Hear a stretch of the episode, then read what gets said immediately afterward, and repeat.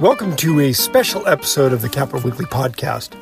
Today's episode was recorded live at a Capitol Weekly event, an energy forum, which was recorded on Wednesday, November 17th. Today's episode is the keynote address from the Secretary of California's Natural Resources Agency, Wade Crowfoot, introduced by John Howard of Capitol Weekly.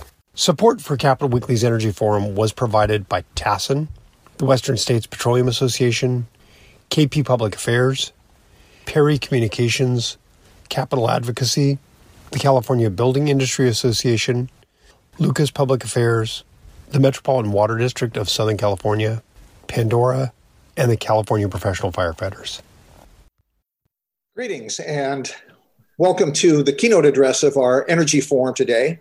We're delighted to have as our guest uh, Wade Crowfoot, who's the Secretary for Natural Resources for the state of California. And uh, that encompasses a lot of territory. There are a lot of agencies you've heard about that are part of his brief. Boating and waterways, I'm not that familiar with that one, but I do know Department of Water Resources, Coastal Commission, Fish and Game Commission. Uh, if it has anything to do with conservation and protection of our resources, I think Wade is at ground zero of that. He was a deputy cabinet secretary to Jerry Brown. He was earlier an advisor uh, to former uh, to then mayor of San Francisco, Gavin Newsom. And uh, just very briefly, he was an undergraduate at the University of Wisconsin at Madison, which I always think of Berkeley East. And he also, with honors, graduated from the London School of Economics. So, with that, uh, Wade, I'll leave it up to you, and uh, we'll talk soon. Thanks so much, John. It's good to be with you all, and wish I could be here for the panels today. Really uh, important set of discussions happening. I want to, I'll take about 15 minutes to share some perspectives from the administration. And, and, and at the top, I want to give you a sense of, of where I sit in uh, on our energy team. Uh, for some of you, what I'm sh- what I'll share in a moment is real basic, but for others, it could be helpful. So, uh, as many of you know, in California, we have really three entities that are kind of our triumvirate for uh, energy policy and management, and that is, of course, the California Public Utilities Commission, the California Independent System Operator, and the California Energy Commission. And uh, we're proud that the California Energy Commission is part of our agency at Natural Resources. Um, we also uh, have within our agency the Office of Energy Infrastructure Safety, OEIS, which is the newest, one of the newest entities created in state government, created by AB 111 to ensure that utilities are doing what they need to do to reduce catastrophic wildfire risks. So I'll share some thoughts from from where I sit, but goes without saying we've got an energy team that's led out of the governor's office, Ana Santos, Alice Reynolds, uh, and others, uh, and includes uh, all of those uh, those entities I just mentioned. Um, I'll also share that uh, th- my partner in this work at our agency is Matt Baker, our, our Deputy Secretary for Energy, who does great work uh, supporting our efforts. So, at the highest level, you know, I had a chance to be in Glasgow with so many others, including 15 legislators, uh, who were really sending two messages. Um, the first is we have run out of time to do anything but the most urgent actions we need to transform our economy uh, to a post carbon economy. I think we all know that, but uh, certainly we have new moral authority in California to make that case internationally, given the fact that we're on the front lines of climate change, uh, catastrophic wildfire, uh, severe drought, um, extreme heat, and then flooding and sea level rise not too far behind. And so that was a message we were bringing to Glasgow, which is we need to do now more than we've ever done before to, to make this transition as quickly as we can. Also, we were there talking about the California story, which I think we can all be proud of. And that is a story that's witnessed significant economic growth in the last two decades while we've reduced our carbon emissions. If I'm getting the numbers right, in the last 18 years, we've reduced our carbon emissions by about 26% and grown our GDP by about 68%. And that's really powerful in the international context, particularly given the size of our economy, the fifth largest economy in the world. So we like to say, you know, collectively, thanks to your efforts, our legislative leadership, our governor, that we are a proof point uh, around how we can make this transition. And we know that making this transition has been good for our economy. Um, one one statistic I always cite is just the uh, amount of uh, venture capital investment in clean technology that that California has attracted, upwards of over fifty percent of the clean tech venture capital over the last decade, as a result of California's leadership. Clean tech companies, many of which understand they have to, they, they want to be here in California because this is where the policies are being made, demand is being driven. But I think we also recognize when we were over at, uh, at, in Scotland a couple things. One is that there are a lot of entities that are doing really great work that we can learn from. So there's uh, there are examples of other places that are doing work that we should learn from. And secondly, and germane to this discussion here today, is we have a lot of work to do. Um, our you know our north star on energy is of course SB 100. Um, and for the governor's administration is ultimately carbon neutrality by by 2045. And while I think we can be proud of what we've got achieved uh, collectively, there is a lot of really important work ahead. So, what we're now focused on moving forward is how do we uh, accelerate this transition, uh, execute this transition uh, in a way that maintains economic prosperity and ensures uh, economic and, and social uh, equity. and so, that is, of course, no doubt in the in the discussions you've had this morning uh, has come up, which is how do we balance this energy transition that we're making uh, to essentially what gets discussed in at the COP uh, as net zero, what we call carbon neutrality, uh, SB 100 in the energy sector, um, in a way that maintains our, our economic growth and prosperity and, and improves uh, equity uh, across the state. So I want to raise uh, at least you know some areas of focus that we're taking on in the governor's office and I should say in the administration. I'll also mention if you have questions or thoughts that you want to share and would ask me to answer, you can tap on that Q and A button, and I think our our colleagues uh, will help cue those up for me, so I'll be able to uh, to answer them.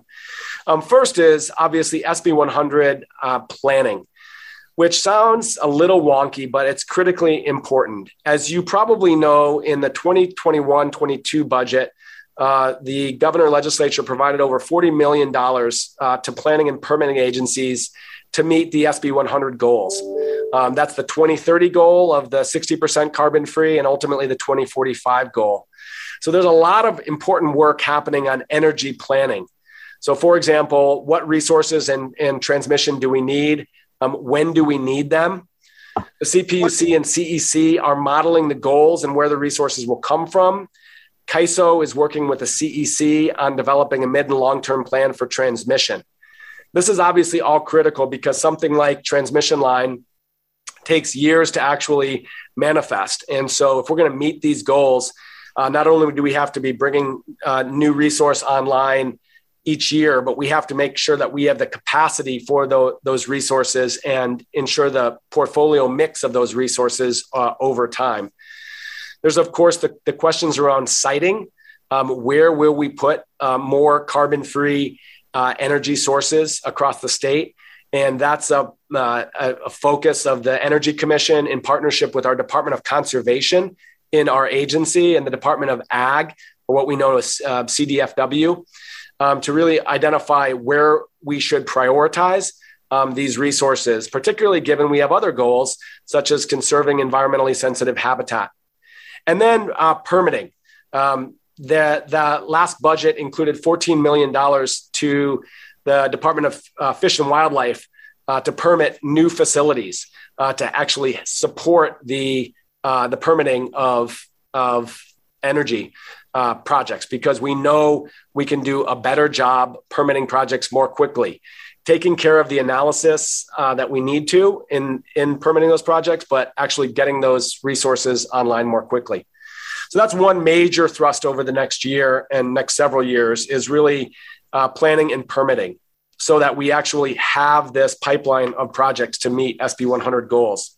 Um, we, many of us know how long transmission planning and execution takes. And so that's a real important focus so that we're not stuck in several years understanding we need more resource, but then not, in, not having the capacity to provide it. Um, we know we need distributed resources uh, which are critically important, particularly given resilience. And we're going to need um, more what we know as sort of cent- central utility scale resource. Um, so, from my perspective, it is an all of the above uh, zero carbon strategy that we're going to need in terms of bringing uh, on resources. We're really bullish and leaning heavily forward on offshore wind. Uh, of course, uh, Assembly Bill 525 and um, Assemblymember Chiu's bill um, drove this and a lot of advocacy around this. We've been working on this for quite a while through the California Energy Commission, trying to get federal permission for uh, an area of federal waters to actually develop projects in. Very glad that we have this 399 square mile area uh, in the Central Coast called a, this, this call area where we're going to be analyzing the potential to get uh, solicitation uh, on the street to get uh, proposed projects uh, on board. I think we recognize that offshore wind is a really helpful resource, particularly given uh, the time of day it provides energy. And we have really tight federal partnership on this. So that's a major, major thrust of, of ours. Likewise, long duration storage. We know that uh, some of the strongest, most cost effective renewables, including solar and wind, uh, are um, are, are not baseline, right? They're uh, intermittent. And so, therefore, we know we need uh, long duration storage to level out or, uh, or uh, mollify that demand supply curve. And so, really glad that CPUC's leadership on procurement, et cetera, are making progress to expand long duration storage. And then don't forget geothermal um, as a uh, source of energy that is both carbon free and baseline that runs 24 7 and we have some of it in place getting some more um, but also i'll just say i'm really interested about the potential uh, of of geothermal particularly if we can figure out transmission um, to to balance out those uh, intermittent renewables that we have on the system um, i'll also say a little bit um, separated from maybe the discussion here today but just want to thank all the work that's taken place developing a potential lithium resource in the Imperial Valley. Uh, Assemblymember Garcia, Senator Hueso have led on this, as has the California Energy Commission. There's a remarkable resource of lithium in the brine um, under the Imperial Valley. And we're focused on the potential of utilizing that resource, which is, as you know, really important for uh, electric vehicle batteries and the technologies that we're going to need to transition away from fossil fuels. And we are committed to doing it in a way that not only works for you know the planet in terms of what we're trying to do, but the local communities. Uh, and this could be a really uh, important source of economic development and jobs uh, for the Imperial Valley, and maybe a way to help continue to stabilize the Salton Sea. So, really excited about that. I guess lastly, I'll say your, your next panel is on, on oil and what does it mean around phasing out fossil fuels. I'll mention that during the co- Conference of Parties of the COP in Glasgow, uh, we announced California's participation or in, in, essentially as a founding member in an entity that's come together that's just called the Beyond Oil and Gas Alliance. And this is uh, countries around the world that are committed to phasing out the production of fossil fuels as they phase out the demand for fossil fuels. And we understand that if we're only phasing out our extraction of fossil fuels in the state, but we're not addressing or not phasing out the demand for fossil fuels, when we're going to simply uh, require more oil imports into the state.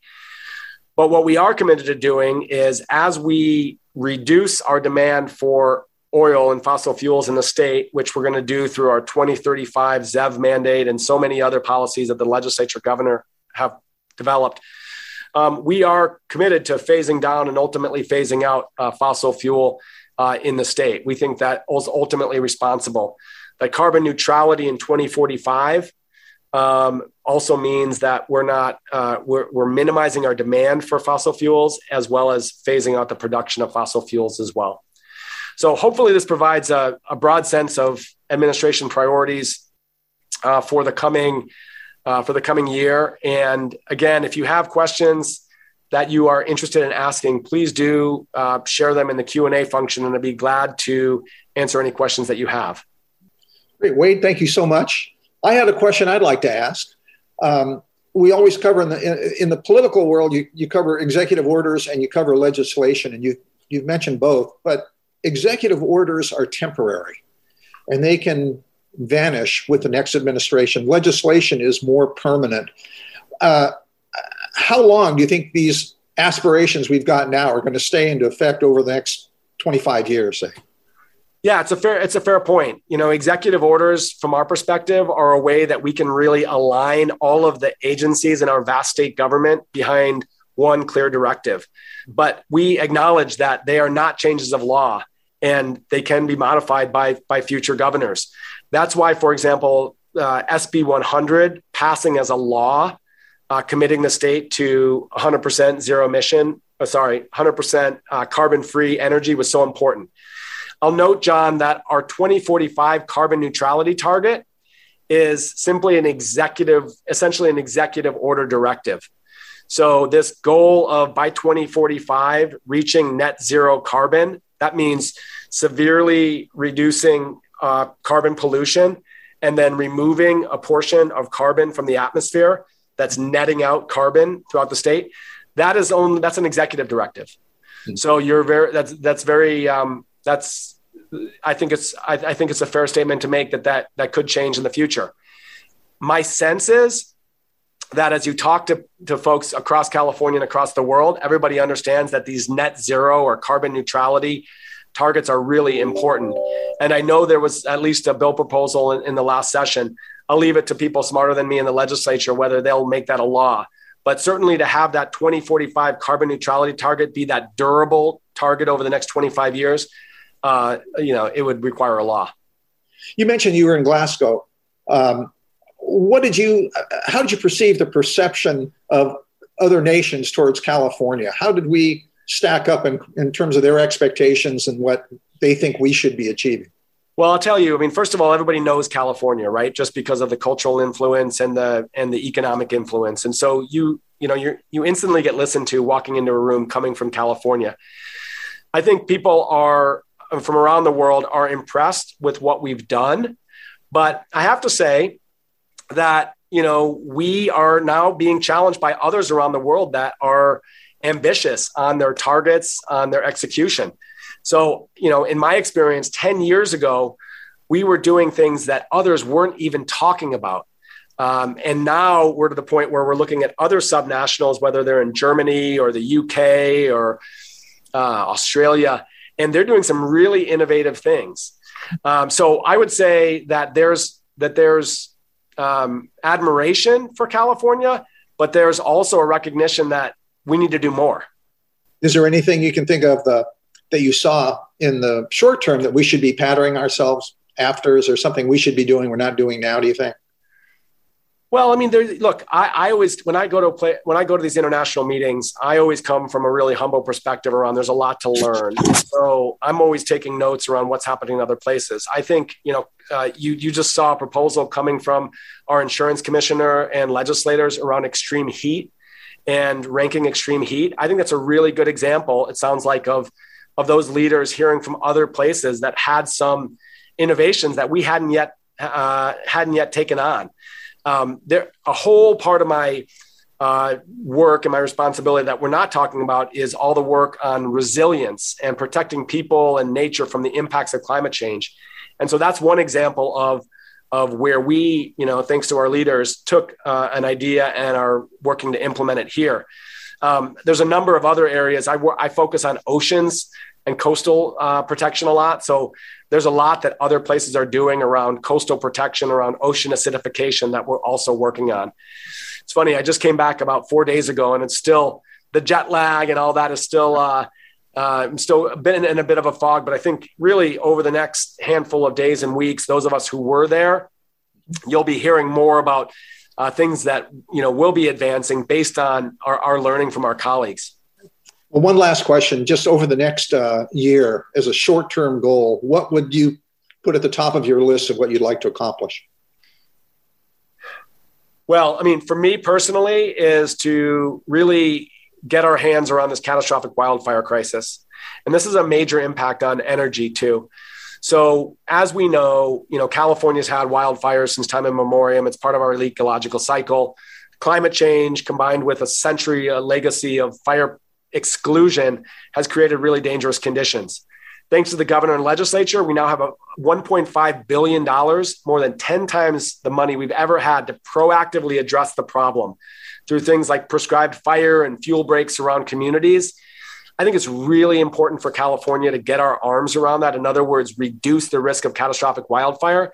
And that's going to have a benefit on, uh, on this question, these discussion on energy because as you know investor owned utilities are spending a lot of resources on wildfire safety and that is putting pressure on rates. And as we make this energy transition to zero carbon, uh, we have to manage for uh, rates and ensuring that we're making this transition in a way that's affordable for ratepayers. So if we can actually get our catastrophic wildfire problem um, in control in coming years, there will be a benefit to this energy transition because I envision that ultimately we won't be in this downward cycle of investor owned utilities spending more and more and more money on wildfire safety and being able to focus uh, resources on the transition. Great. Wade Crowfoot, Natural Resources Secretary, thank you very much for joining us. I'm John Howard. I'm the editor of Capitol Weekly, and thank you all for participating and viewing, and uh, we'll see you again soon. The Capitol Weekly podcast is produced by Tim Foster for Open California. If you enjoyed today's episode, we hope you'll go onto iTunes or wherever you get your podcasts and leave us a positive review. Thanks a lot, and we'll see you next week. The Capitol Weekly podcast is supported by TASIN, the Tribal Alliance of Sovereign Indian Nations.